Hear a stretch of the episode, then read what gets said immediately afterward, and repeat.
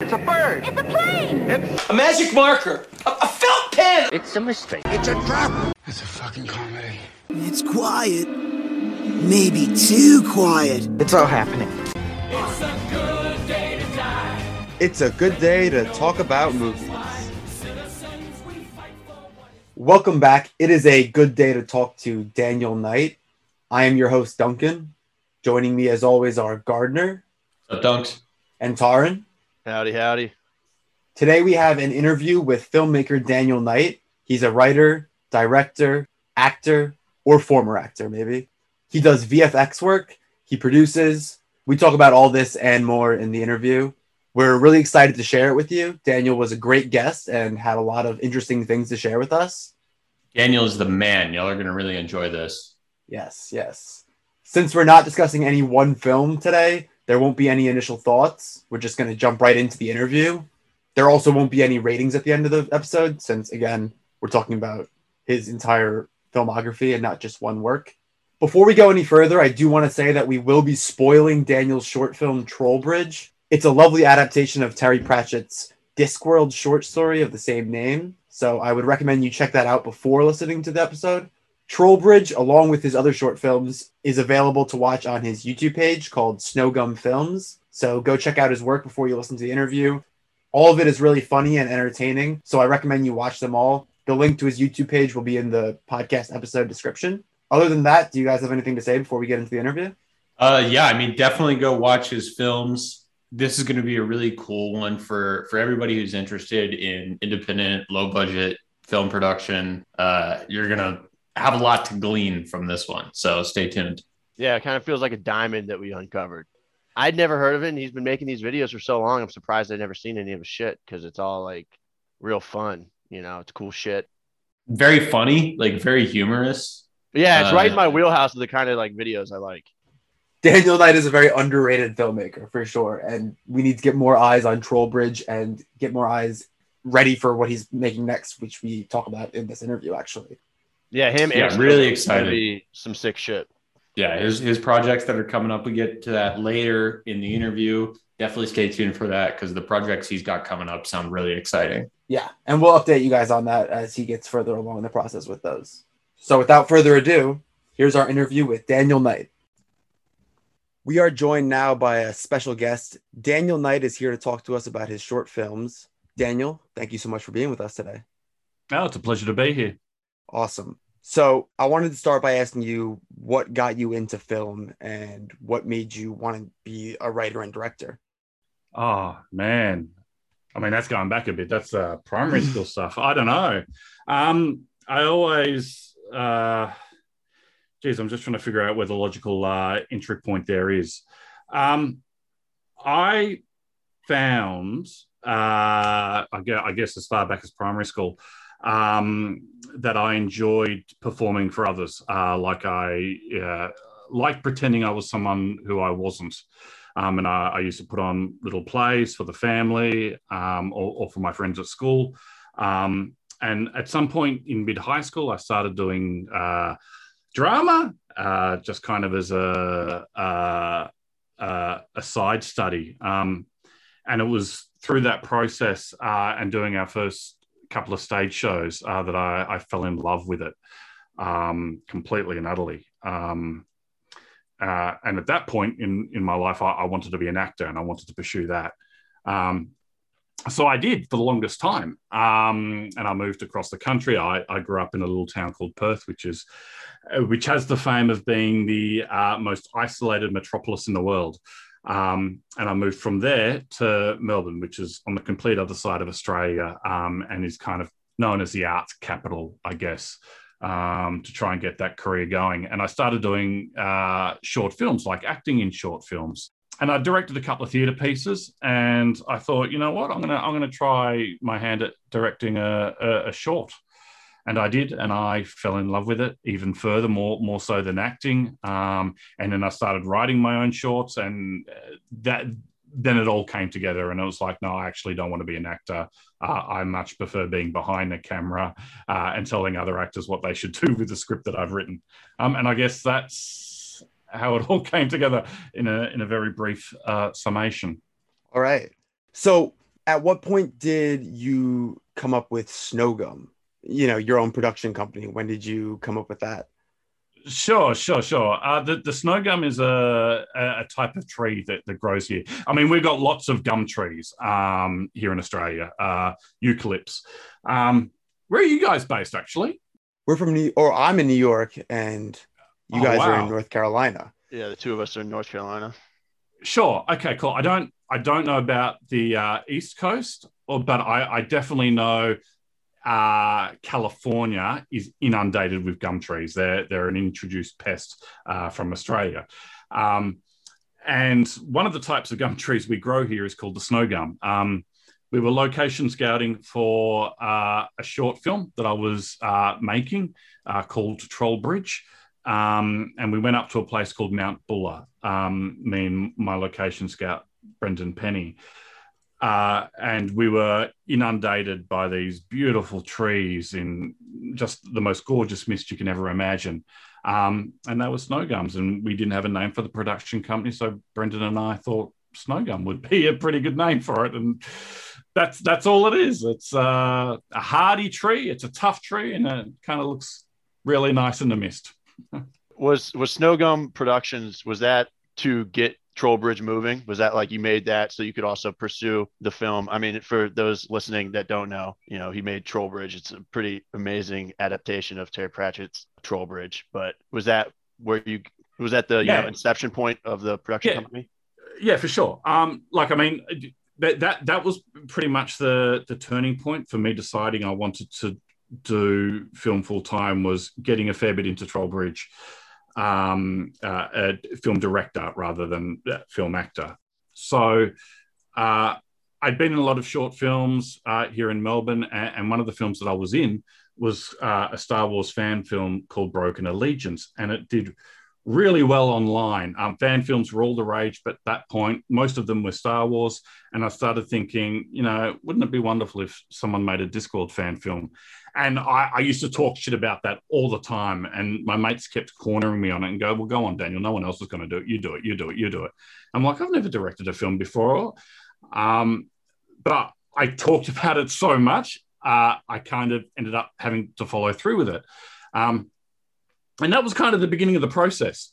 Uh, so uh, we did all the location scouting, um, and then we shot a whole bunch of stuff, and and then I I, I fell in love with the, the process entirely. But yes, the film came first. The the film uh, we wanted to make the film, and, and we needed a production company. Like I. It, it wasn't supposed to be a, a Daniel Knight thing. Um, I didn't want it to be a Daniel Knight thing. I wanted it to be a, a family of artists and creators that could get together and, and build something under a common banner. Um, so yeah, we had to we had to form a production company around that. Mm. With- so much uh, work and prep time that went into Troll Bridge uh, in the in the pre-production, I wanted to ask about sort of the process of adaptation of adapting the short story. I know that um, a lot of writers have kind of different ways to approach that process of translating from the page to the screen. Um, what did that look like for for Snowgum for y'all? Sure. Uh, well, adapting Terry Pratchett is a very, very easy thing to do because he already writes in the rhythm of a person speaking.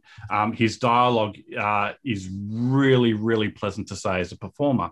Um, and my introduction to Terry was actually through theatre. So there's a gentleman in the UK called Stephen Briggs who adapted a number of his books into stage plays, and the, and the production company I was with at the time, Black Yak Theatre, uh, decided that they were going to do a Discworld production. Um, so it was doing these productions with Black Yak that I was introduced to Terry and the best way of adapting him. And honestly, the best way of adapting him is just to figure out what's going on around the dialogue. So you, you grab the dialogue, you make sure the dialogue that you're grabbing is all the parts relevant to the story that you're telling, um, and then just mainly figuring out what vision goes in and around that. Um, directed uh, a couple of those Black Yak stage plays. Uh, one of those I wrote for myself, so that was like a, uh, I think it ended up being three hours, two and a half hours maybe, uh, length adaptation of Sourcery, which we performed in 2000, 2001, I think it was. Um, so before Troll Bridge, I had already adapted uh, Pratchett, um, and with a much harder content. Uh, because in Sourcery, there's ice giants, there's a world that's constantly evolving underneath the, the characters' feet. There's all sorts of crazy stuff to do. Um, but in theatre, it's kind of a lot easier to do because you kind of use Shakespeare's device of, you know, stepping forward on the stage and you say, oh my gosh, look at that tower that's being built in the distance. And you don't need to show the tower, but provided you've got an actor saying that, uh, it's very easy to get on board with that and believe it. Um, so the only difference I had really between adapting the theatre shows and adapting the film was I, I, couldn't just have an actor saying, "Hey, what's that over there?" We, we actually had to show it. Um, and I, I, guess that was the main attraction to to be able to do that with Discworld because no one at this point had really done it before. Um, and I thought if we treated Discworld as a serious world, even though it's primarily a, a comedic series, uh, I, I, thought that might be a unique take to take it forward. I, I, I kind of thought that's maybe what Terry would want done with it. I, try and put myself in his shoes and, and try and guess how he would want to see it put onto a screen. Amazing. It's a great response right there. So speaking on Trollbridge, though, one of the first things that kind of popped out to me when I was watching it is that voiceover that plays at the beginning and also plays at the end as well, which is very Peter Jackson's Lord of the Rings to me. And I didn't know if that was Absolutely. something that was kind of coincidental or if that was something that was maybe in the back of your head. I don't know. Oh no, no, no, no, no, no, no. This film wouldn't exist without Peter Jackson. We we stole everything from him. Um, and that's kind of keeping with the DNA in the way that Discworld is created. Um, Discworld is largely uh, satirical of all types of fantasy that that could be mythology or classical literature or or modern day cinema. Um, so when we approached Trollbridge, we looked at the content that Terry was Terry uh, was riffing from, and when he wrote it, he wrote it. Uh, it, it, was released in a collection of short stories, and an anthology called After the King, which was in honor of J.R.R. Tolkien. So all the writers that wrote into this were, were supposed to have Middle Earth at the back of their mind. Um, so that's something I definitely did with Troll Bridge. It's like, okay, we, we, we can't use the same grammar uh, as a written word, but we can use cinematic grammar. And if we're going to satirize or parody uh, Middle Earth cinematically, um, it kind of makes sense. Well, you need that Cate Blanchett style voiceover at the beginning and the end. You you need New Zealand, um, and you need these epic bits of architecture that make absolutely no sense whatsoever. um, to to try and bring it together. Like uh, if if you're watching Trollbridge and you're thinking of Lord of the Rings, then we've done a good job. That's exactly what we were intending to do.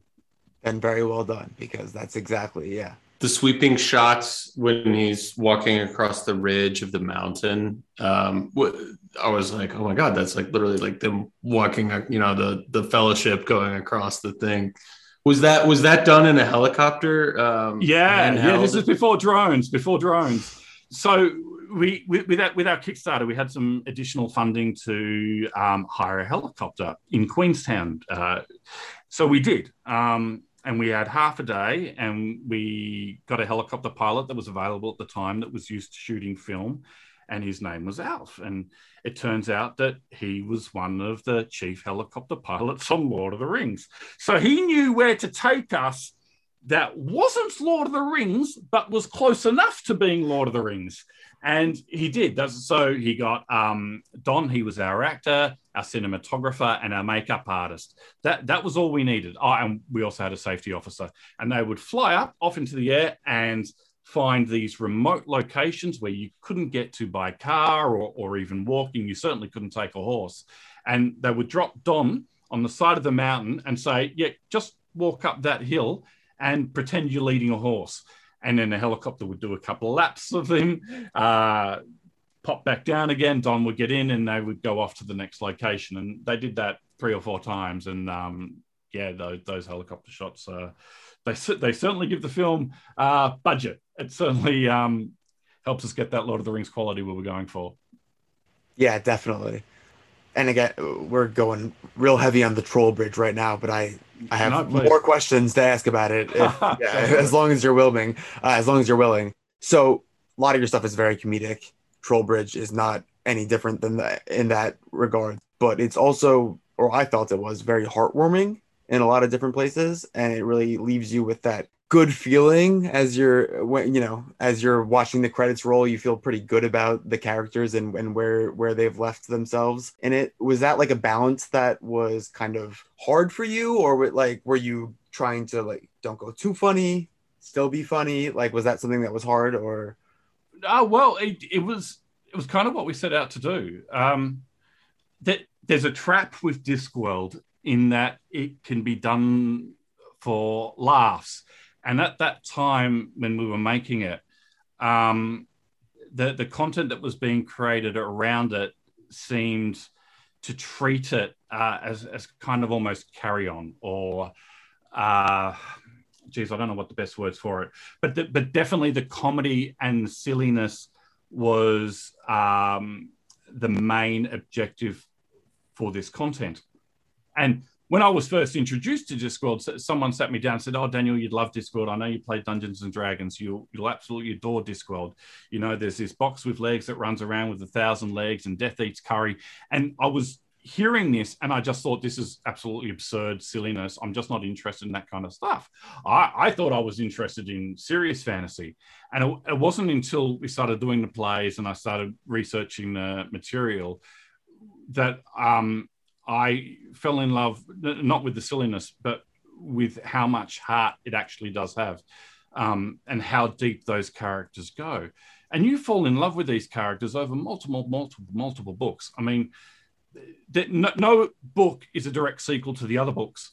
Um, but the characters all thread through them. Um, so Discworld ends up becoming this beautifully large tapestry of uh, characters from all desperate corners of the the, the world that it's set in, um, all, all with their own motivations and what they, they want to achieve in life. So when we were doing Troll Bridge, and with that story in particular, there is certainly a feeling that Terry was going for that we wanted to nail. Um, and that was kind of this remorse, remorsefulness about uh, how far we had progressed and kind of uh, this nostalgia about thinking about the old days and how the old days were better, but were they really that better? And, and how the world had kind of moved on from the way we, we today feel about barbarian heroes running around in loincloths and rescuing virgins. Um, when we were doing it, um, there wasn't this shift that there is today. Uh, and, and it's kind of, it feels more relevant today than it did when we were actually making it. Um, because content creation today takes all of that stuff very much at the forefront, you know, um, making sure uh, that there is enough uh, representation in the films and that everybody is being treated in, in, in the correct light. Fantasy has evolved a great deal from Conan um, for, for the better. Um, and Tr- Trollbridge has a look at that, that kind of evolution of storytelling and, and how we picture our heroes from yesterday to today and, and how they can possibly fit into our mindscapes for the future. it's actually really interesting to hear you talk about it in that light because as I'm hearing the dialogue when I'm watching it, that was one of the things that I really thought about is because it's this all the whole thing of things aren't the way they used to be. You know, they're kind of reminiscing on the past, but at the same time, are they reminiscing on a better past? Not necessarily, right? And that's where it was like it's kind of a little bit ironic. And I I mean, if that's what you were trying to do, it absolutely shone through. Oh um, no, when- no. I mean, when we were watching it. Absolutely, and it's all there in the dialogue as well. You know, even there's a, there's a line right at the end which I quite like, um, where Cohen is reminiscing about um, Cut Shade Forest, uh, the, the woods that they've just passed through, and how there's no goblins anymore. And he goes, "What happened to all the goblins?" And and the horse replies, "Well, you you killed them all." And, and you know, Cohen has a laugh at this. Oh yeah, that's right. I, I I did kill them all, but that's that's quite tragic, really. Yeah. Um, you know, the, the world is the way it is because you shaped it like this, Cohen. Um, you know, and I I, I just I really like that aspect about the original story. So yeah, um, I, I think Terry Pratchett is an incredibly faceted uh, writer. Um, so it was very important to us to create a faceted film. Yeah, in, in that light, we have uh, you know, the the trolls. We have a merchant troll that they reference, the the the lumberer, and I think there's you know in the same same vein we were talking about with them longing for the past, but it's like also that's that's a glimmer for the future, right? You know, the trolls aren't secluded to living under bridges. There's you know they're part of everyday life in other aspects. Oh, sure, they're going to work for a dollar now. Yeah, They're, they're, they're slaves to the system like the rest of us. Uh, you mentioned in the behind the scenes of Troll Bridge this awesome. We're big like movie extras guys, so we want to shout out everybody to go watch the the four part behind the scenes. Um, that at at film school they they kind of teach you how to use a camera and microphones and set it up and how to point and shoot it, but not really how to work with actors. Um, but you had because you had done stage productions and directed your own. So can you talk to us a little bit about that process of kind of moving into filmmaking and working with actors? What was a challenge that you didn't expect or or what was easier? You know, what kind of differs between on stage and in front of a camera? Right, right. Because I was an actor first and foremost. Um, when when I moved to directing, and and I knew the way that actors like to respond to things and and be dealt with, because I, I knew how I liked to respond to things and and be dealt with. Um, that the actors were the easy bit for me. Uh, it, it was uh, pointing a camera in a particular way and learning how to edit and, and all the science behind it. Um, that that was the really tricky stuff. But all it is, regardless of what department you're dealing with, um, and I don't know how to do anything. Like I, I see the job as a director as being a jack of all trades but master of none. Um, you need to know enough to be able to communicate effectively with each department, and that includes your actors. Um, it's a communication job. Uh, so you've got to be very good at knowing how to push someone in the right direction to achieve the output that you want. And you all need to be on the same page with this. You all need to be on the same team. It's no good alienating anyone or, or going, you know, it's got to be my way or the highway. And I am going to be like this. You, you need to be multifaceted yourself. You need to adopt these uh, different personas when dealing with different departments. Like the, the makeup want to be treated completely different to the, the camera department, to the grips, to uh, the, the, the actors. And, and the actors, um, is where you're going to have the most fun because um, they need whatever they think you can give them to make the character right for you. They can't see what you're doing behind the camera. So there's a lot of trust that they're placing in you that you can be their judge. So you need to be looking after them pro- pro- probably the most. Um, they need to feel safe in their environment. Um, some actors like to be joked around with, some don't. Some prefer uh, to be approached very seriously. Um, it, ju- it just depends on where they are on any one day and what they're doing, and you try and become in sync with that. It's mate, it's it's it's not just about understanding the actor and the character, but you need to be very good at empathizing. You need to be a very empathetic reader. You need to understand body language uh, and and voice tone, and you need to be able to take all that. It's not just words. Um, and if you can do all that, then and you can communicate that back to the to the teams, then well they'll, they'll do the job for you. Um, I, I don't know how to hold a camera. You know, I've got experts that know how to do that. Um, I, I give them a feeling and I, I talk to them about uh, about what I'm after, and then they use their talents to achieve that. Um, I, I'm a nobody in the scheme of things. I, I'm the chief chooser. That's that's all I do. It makes me think of kind of how um, Steve Jobs described uh, what he did, and I've, I've heard other film directors kind of talk about this. Is like everyone else is the expert. We've got the the product designers and everything. And it's like, what do you do? It's like I play the orchestra. It's like they're the ones with the instruments, and I'm kind of directing them and and showing them what to do, which in itself is not easy. It takes a lot of work to get good at. yeah, it's it's not. you're right. It's not easy, um, but it is just effective communication. That that's all it is. If you're a poor communicator, then they're not going to understand what you want. Uh, and if you're an excellent communicator, then they will understand what you want. And then it's just a matter of getting everybody on the same page. And that you know, it's it's not just a script being handed out. It's you've got to go through what this script is a thousand different times in a thousand different ways with each person uh, to get it on their level. Mm. So you just talked a little bit about working with actors. So what about working with yourself as an actor? Because I think that is Undead Ted the only one of your shorts that you have acted in, or have you? Am I wrong in that? No, no, no, no. Uh, no, no, that's right. Yeah, yeah, yeah. That's the that that is the only one I've acted in. With each short film I've done, I've tried doing something that I'd never done before. Um, and this this was all leading up to Trollbridge. So I was I was making all these short films while we were making Trollbridge. Um, and I I wanted to do something different each time to teach myself how to uh, better be a director. Um, and then Undead Ted was one of those. I, I wanted to try my hand at a mockumentary um, and I wanted to try my hand at being in it, and I wanted to try my hand at ad libbing it. Like so, there was no script. Um, the, the it doesn't start anywhere, it doesn't go anywhere. I, I just I had a rough, I had a couple of jokes in my head that I knew I wanted to play, um, and I, I, had a voice that I, I liked talking with around my mates. Um, and we developed this character uh, very drunkenly one night. Um, it was me and the visual effects artist Dale Bamford. Um, he had a whole heap of latex lying around, and he goes, "Let's do you up as a zombie, Dan." And we did it. Um, and that night, very drunk, we just spent the night walking the neighborhood while he filmed me uh, with, with a tiny little camera. And from there, I went, you know what? Let's let's do it properly next time.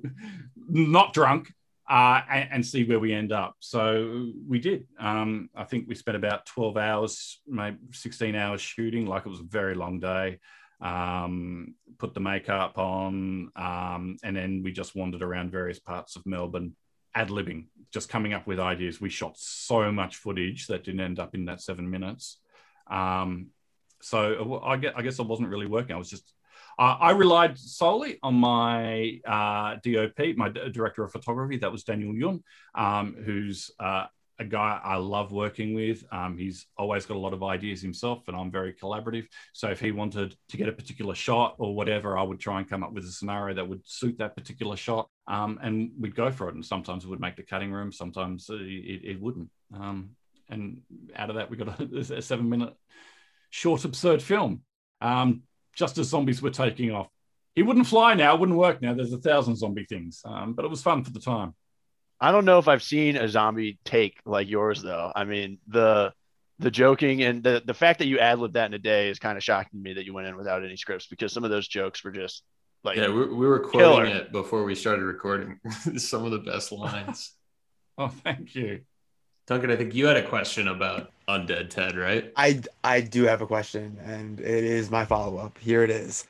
So, mockumentary, zombie, makes you think of another movie that came out seven years afterwards. Actually, What We Do in the Shadows, um, which is obviously not zombies, but vampires in that one. But do you right. think that that Jermaine Clement and Taika Waititi maybe saw your video and got some ideas from it? Maybe owe you some royalties. Yeah. Oh, mate, they they rip me off all the time. That's what I'm saying.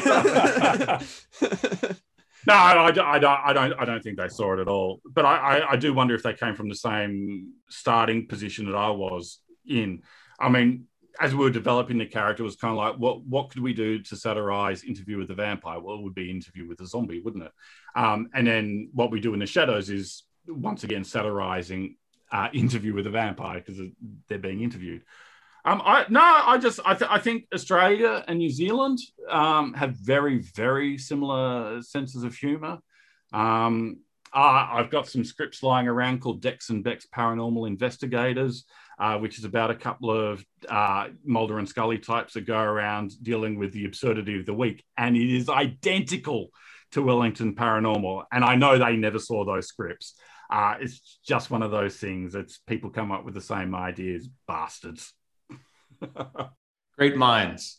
That's right. fools never differ. um, I did want to ask about the um, sort of uh, uh, production value on Troll Bridge, and um, just looking at like the behind the behind the scenes, it looked like a pretty big project in terms of scale, at least in comparison to what had come before. So was that really daunting? I mean, you had a lot of pre-production um, going into it. So did you feel really confident when it actually all kicked off? Oh yeah, I mean, yeah, you need some arrogance. Um, we didn't know what we were doing. Absolutely, did not know at all what we were doing, and and that was kind of a our superpower in the end, uh, because nothing daunted us. You know, we weren't scared of anything.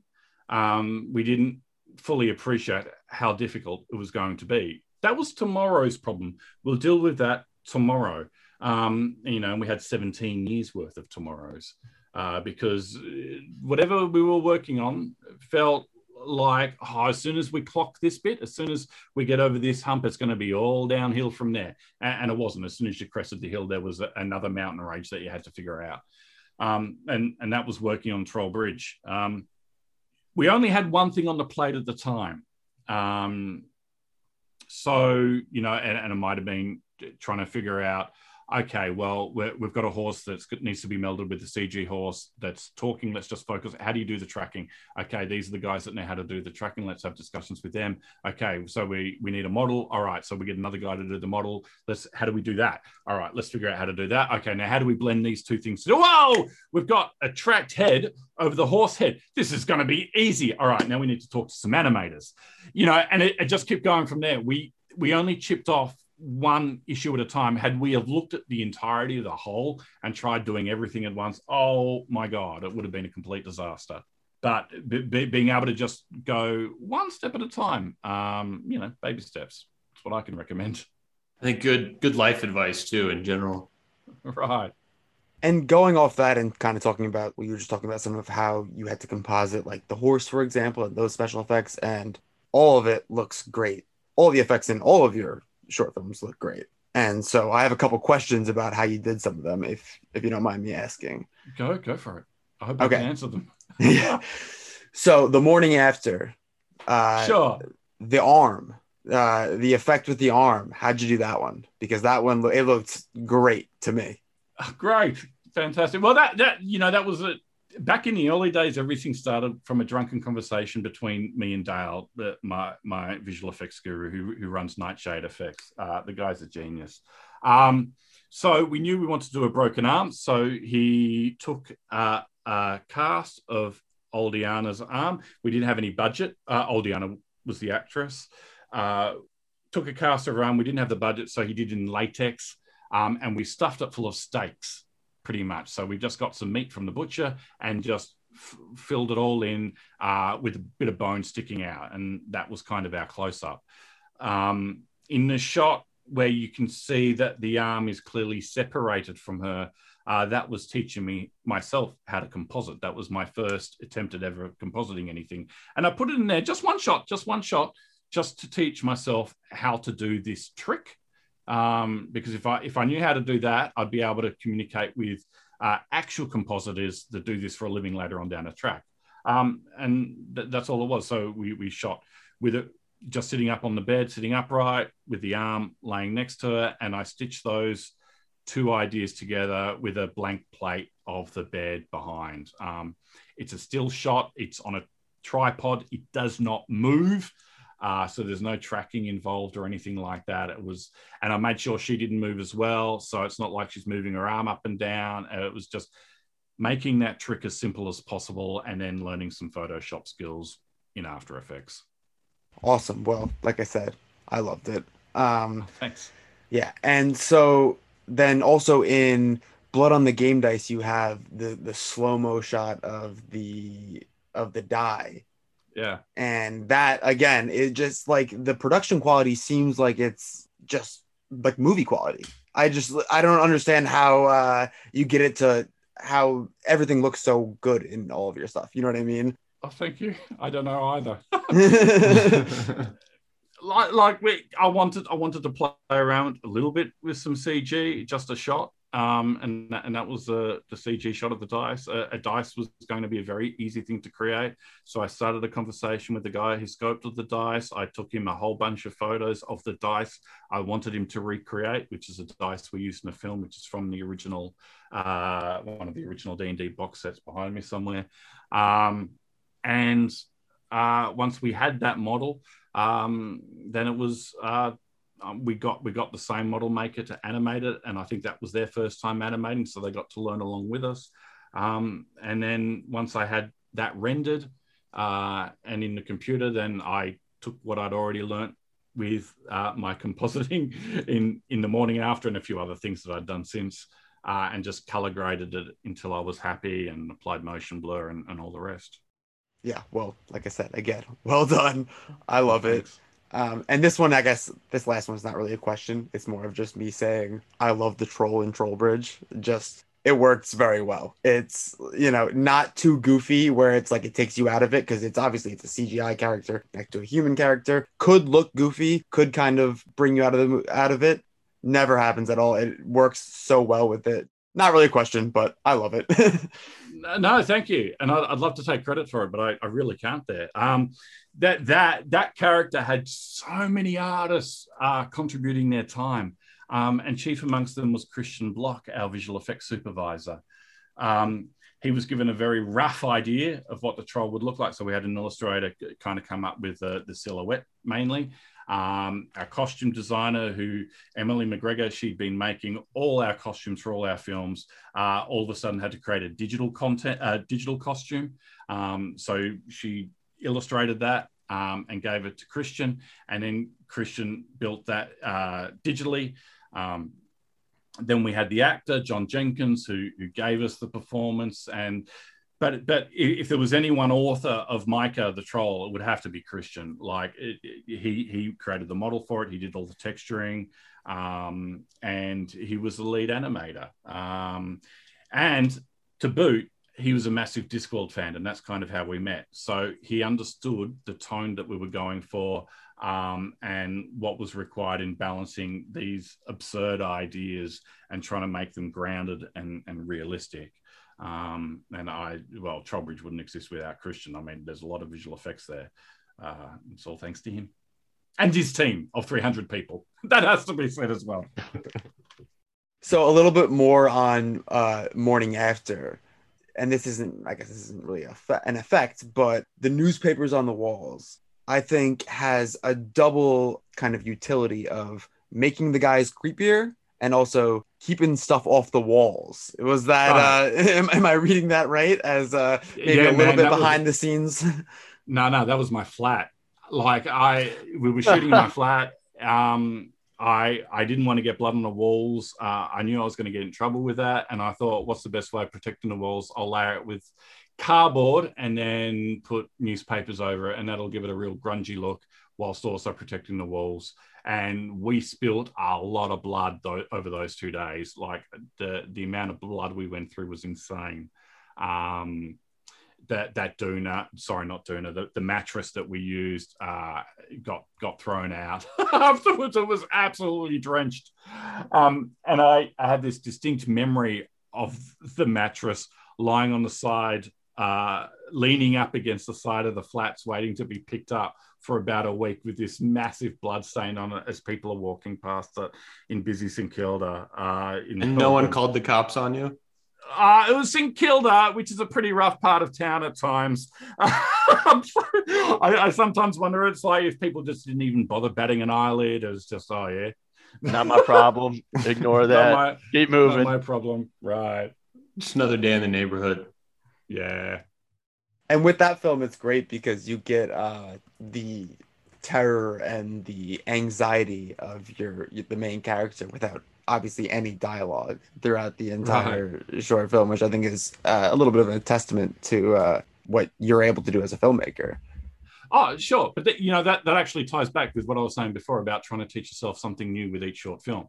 Um, I didn't understand cameras and the way cameras worked or editing, and I thought, you know what, I want to concentrate on that, and I don't want to deal with dialogue or uh, sound because that's just a whole new level of complexity I don't have the capability of dealing with right now. Um, but if I can nail the camera, I'll I'll walk away from this happy. So, what's some ideas that I can come up with that would be a silent film without it necessarily being a silent film? Um, I, I, didn't want to go through the silent. I didn't want to make a sat a parody of a silent film. I, I wanted the uh, the reasons of the film to to make it dialogueless. So, speaking about that, and really all of yours, all of your work is comedic, darkly comedic. So obviously you're a filmmaker, but do you also consider yourself a comedian? Oh no, no, no. I'm I'm only funny when I write stuff down. I'm not funny in real life. Um, I, I I don't know. I think I've got far too much depression in me to, to be a com- or, or maybe that's not a, a hold back for comedians. I, I don't know. I'm definitely not a comedian. I'm not quick enough. My characters are quick enough uh, because I've got time to think about what they're going to say and what they're going to do and, and what those environments are. But it takes me an awful long time to think of those things and put it all together. Um, yeah, no, I wish I was. Well, the stuff that you do write down works comedically. I'll tell you that much. And Thanks. going off that, in Goldilocks, I have uh, one of my favorite lines in the whole thing is, uh, well, let's just say Papa Bear, he's a little bit of a humanitarian. Um, great line. And uh, so based on that that line, my question is: Do you come up with an idea first, and then kind of the jokes come afterwards, or do you sometimes have like a joke that you want to center a video around, kind of like Undead Ted, where you said you had like a couple of jokes at the start? Yeah, uh, when I'm when I'm writing, uh, I, I, they, I think they break it down into two factions normally. Um, you're either a gardener or an architect. Um, you either design everything uh, and build and structure your story to it, and that's kind of what an architect does. Or, but a gardener will plant a seed and then nurture it and see where it goes. That's me. That, that that's definitely what I do. Uh, I have a very vague idea of maybe what a funny concept will be. Um, and then I'll usually start off with a, an argument or a bit of conflict, and then I'll see where it goes from there. Uh, with, with Goldilocks, uh, I, I, knew I kind of wanted a guy in a bear suit. That that that was literally it. And I thought, what would be fun to parody in a bear suit? And I thought cops would be fun to parody in a bear suit. What what if he's a cop bear? And, and that's where it started. It, it all started around that that that that one character and trying to put this idea. You know, we, we see them like uh, mascots for the police force. And I thought, what, what if a mascot for the police force was actually in this real situation uh, with live rounds? What would actually happen, particularly if he was a bit deranged? And then I would just continue pulling that thread and seeing where it ended up. Awesome. I love that you got to the nursery rhyme like of Goldilocks and the Three Bears out of bear suit cop, you know, because I honestly would have thought it was the opposite way around. I'm kind of hoping maybe we do another adaptation, another like satirical play on an old story because I liked your take on Goldilocks in like the modern world, right? Where she's hiding her identity and running into again, you know, bear on the police force.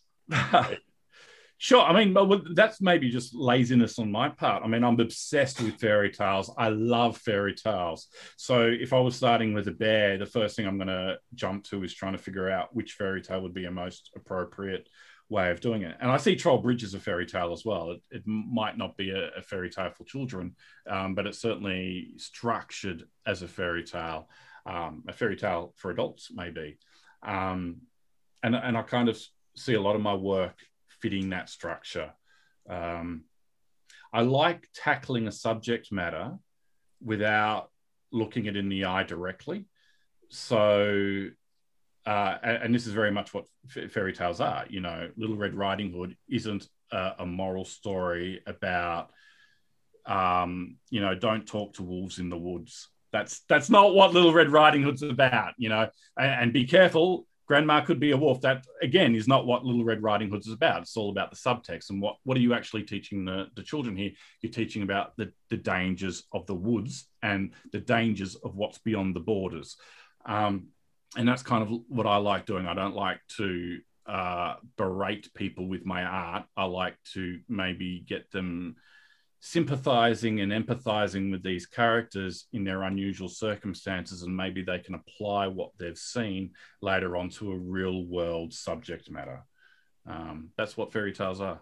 So going off of Goldilocks a little bit here, but also talking about all of your work. When it comes to making one of those, like you said, you these short films, a lot of times you were these were you were make, making them alongside Trollbridge, and so when you're casting for those, are you? I'm asking this question because I recognized Cameron Box in Goldilocks. So I don't. Is that someone like? Did you work with him beforehand? Do you know him, or or are you like putting out a casting call? Sure. Uh, well, yeah. I mean, back in the early days, uh, we, we, auditioned for everything, um, and I reckon I've pretty much seen every Melbourne actor there is. Um, and you know, Kate Cameron was one of them. Uh, excellent performer, looks exactly like a cop. And it, it wasn't for Goldilocks that he auditioned for, it was for one of the other films that he auditioned for. And I remembered him and thought, you know what, I'm going to drop him an email or give him a buzz. It was so long ago, I can't remember, and see if he would agree. And he did. I'm very grateful for that. And Marguerite, the girl who played uh, Goldilocks, was also, audi- she originally auditioned for Morning After, although she wasn't right for the Morning After. She was hilarious. And I knew I wanted to work with her on something. Um, so uh, we, we, pulled her in, and John Jenkins, the guy that is in the bear suit, is also the same actor that plays Mica the Troll in Troll Bridge. Um, he was another actor that uh, was just outstanding. I, I knew I, I, constantly wanted to work with. Um, and, and that happens all the time. Troy Larkin's the other one, the other guy that was in Goldilocks, the uh, the guy in the singlet with the blood spattered down him, um, is, is pretty much my go-to comedic actor uh, for, for, for most things. I end up casting him in a lot of things. So yeah, I, I mean, I do, I do have auditions, um, but on on some projects, it's just a lot easier to go with your mates. And I don't want to say, you know, it's nepotism, because all of these people auditioned for me at one point, um, and I love their work, and I just wanted to continue working with them, and I I still do. Um, so if I can create more projects for them, I'm stoked. Yeah. Awesome. You certainly wouldn't be the first director to do that either. no. you, you, form a relationship, so you know each other's shorthands really well. Um, and you know exactly what you're going to get out of the performer, and you can then tailor the scripts to that person. And it's so much easier. It's so much easier. Mm. Do you sometimes like at the inception of uh, a short, like you already know who you have in mind? You like write material specifically for the actor? Sometimes, absolutely. Um, uh, one one of the scripts I'm currently working on called Curtains Down. I've written a, tro- a role for for Troy. Um, and another code a guy that, that was in Blood on ga- the Game Dice, uh, the guy playing Max, the, the, guy that stabbed the other dude in the neck with a pencil. Um, I, have written a role for him. Um, I, I, absolutely do that because um, I, I know the tone that they will bring to what I'm writing, and it will be very funny. Um, and I'll certainly give them the room to ad lib and everything like that. But yeah, I, I, do that. And sometimes I create characters I've got no idea. Um, and Curtains Down has plenty of those as well. I'm, I'm, going to have to hold auditions. And, and it's possible the role I made for Troy, Troy doesn't end up playing, um, and that gets eh, filled by somebody else, and then Troy ends up in a different role. It's uh, you just don't know. Um, the audition auditions are still very, very, very important aspects of the film. Uh, you you want to try and make sure that you've got um, as many options and opportunities as possible. Mm. I feel like that's a good jumping off point for a question I wanted to ask in your kind of like trailer for your Patreon page on YouTube, you go through several of the uh, projects that are kind of in progress, Curtains Down being one of them. And uh, I was wondering, maybe could you give us any insight into kind of how that's going? What can we expect? Anything like that? Or is it all sure. hush hush? No, no. I'm I'm very trans like because because of Troll Bridge, we had to make sure that everything was online and exposed for all the people that backed it. And and I don't want to make films any other way. I, I want to talk about every single aspect of the process. Um, so there, there's nothing that's really hush hush. Uh, Curtains Down was originally going to be a feature film, um, uh, but I wrote too much. So now I'm kind of reworking it into a mini series. Um, for the audience at home, it's it's kind of uh, it's set in Mad Max's time. Um, it's after the disaster destroys the planet, and it's about a group of thespians, uh, an acting troupe who are going from gas town to punk town to mutant town, uh, just trying to perform some Shakespeare for the crowds. Uh, and it's about them dealing with that environment um, and w- what art might look like uh, after the world has ceased. So, so that's currently being scripted. Uh, I, I, simply wrote too much, so now I'm going to see if I can cut it up into maybe the first three episodes of what would be, I think, a six-part miniseries. Um, and I'm currently bashing that into alignment because obviously it's a different size canvas, a different format. One of the other projects I'm working on is a cinematic adaptation of Christopher Marlowe's Dr. Faustus. Um, Faustus is the story about the guy who sells his soul to the devil uh, for all, all, the world's knowledge. We know the story, it's been told a thousand times. But what fascinates me about the story is that we actually haven't told Christopher Marlowe's version yet uh, cinematically. There, there, was a movie made back in the 60s, uh, but it was pretty much just uh, the filming of a stage production. Um, there are so many opportunities to world build in this. Like uh, Faustus goes to heaven and hell and all over the place. Um, and the demons are, are certainly not human it, the way they're described in the original story that Faustus is describing. Uh, but Marlowe adapts Dr. Faustus from uh, a story, which I'm also utilizing as the base. Um, and in that, I'm able to pull a lot of the visuals forward in a manner that Marlowe wouldn't have been able to do because he was working in a stage environment. Um, and because of Trollbridge, I, I, I want to be able to pitch something that's heavy in visual effects and has digital characters and puppetry and, and, and all that kind of jazz. Uh, and that's kind of what Dr. Faustus is for me. Um, I, I just love the idea of people speaking iambic pentameter and they're a, a, CG monster or a puppet or something crazy. Um, Faustus gets his head cut off at one point and still speaks. And I love the fact that he's speaking blank verse, poetry, and he's a disembodied head. And I ain't never seen that, and I want to see it. So um, that script is written. Um, we're, we're currently pushing that forward. We're into designing, concept designing. Um, and once we've got uh, a Bible completed of illustrations about what we want to do, uh, then we take it to producers and try and get the funding that we need. Um, and the third project uh, that I'm working on is an, another adaptation. I work well with adaptations. I like adaptations. Is a survival story based on um, Douglas Mawson, who was a polar explorer uh, from Australia, and we haven't had a story based on him yet. we have got Shackleton and Scott um, and all these other much more famous explorers, but um, I kind of feel that Mawson achieved the most out of all of them.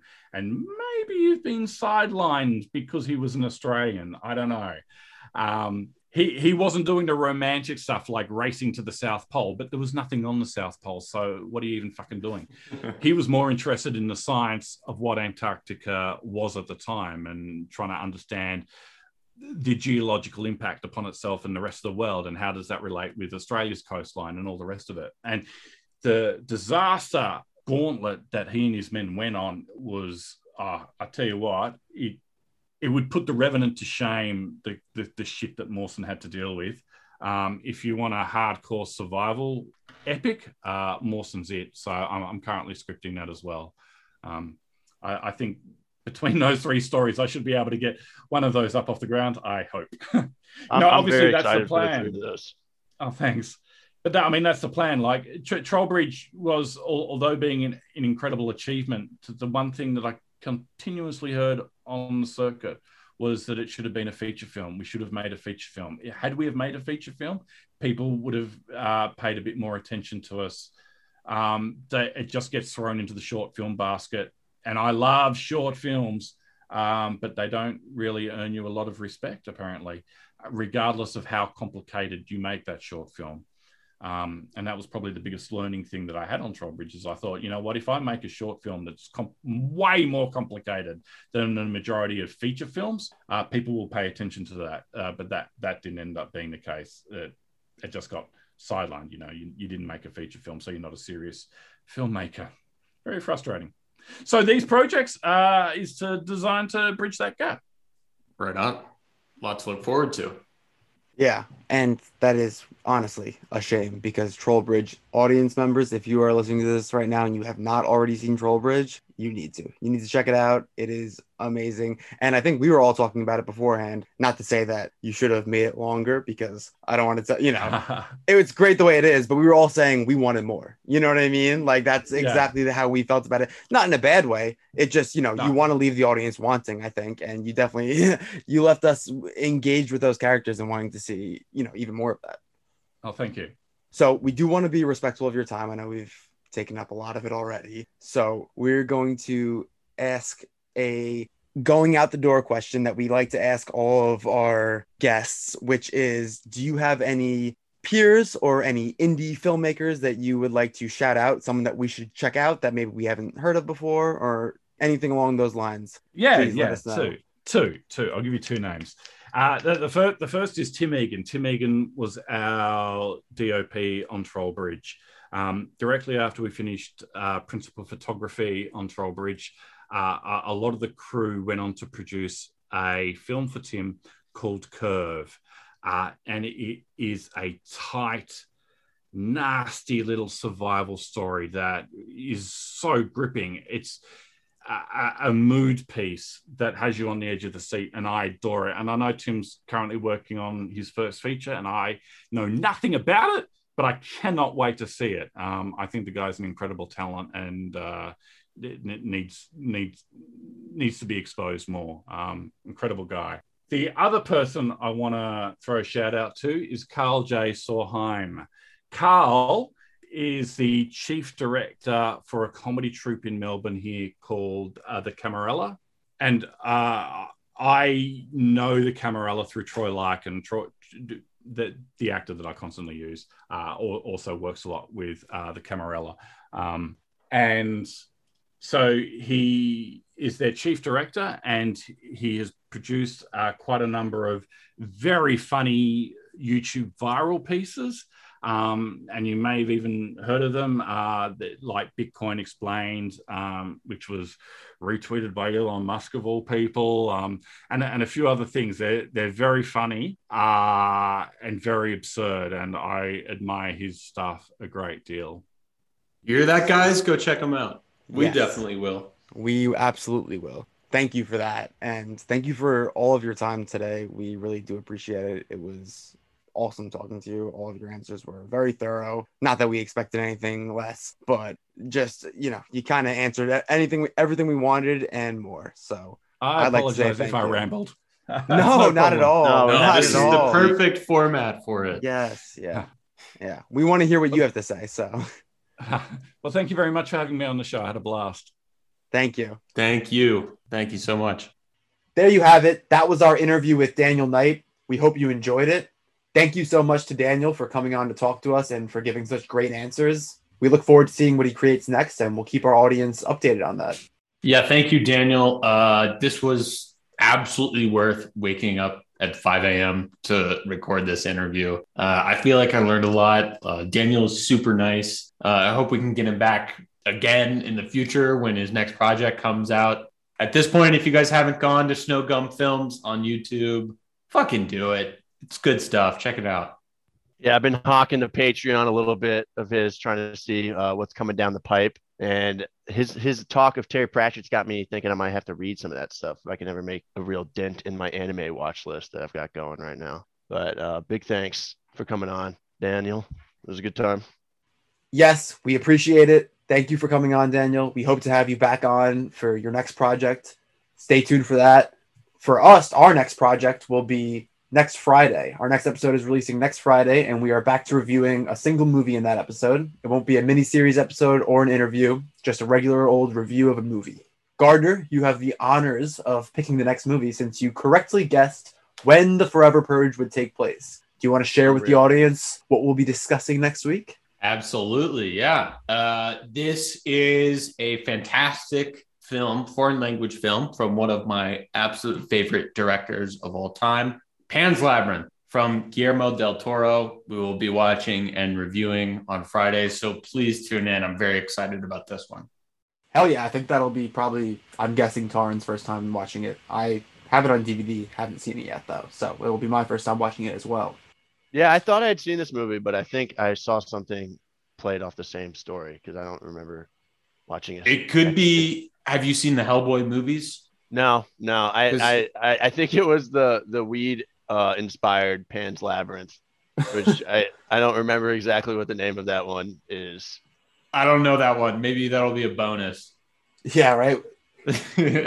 I, I yeah, I might be tripping. It's something else that I'm thinking of. Okay, well, I'm This excited is the for thing with the you eyes, guys. though. Yeah, Yes, Yeah. you know the Yeah. image of the guy with Yeah. the eyes in his hands. yeah, I'm excited about Um, that. yeah. So this will be both of y'all's first time experiencing it. That's exciting. Yeah. I'm hyped. Uh, everybody, go watch it. Get ready for the episode, and uh, we'll see you on that one. See you next Friday. Peace out. Oh, Yes. I hate that. I hate that. I hate that. you can't hate all your outros.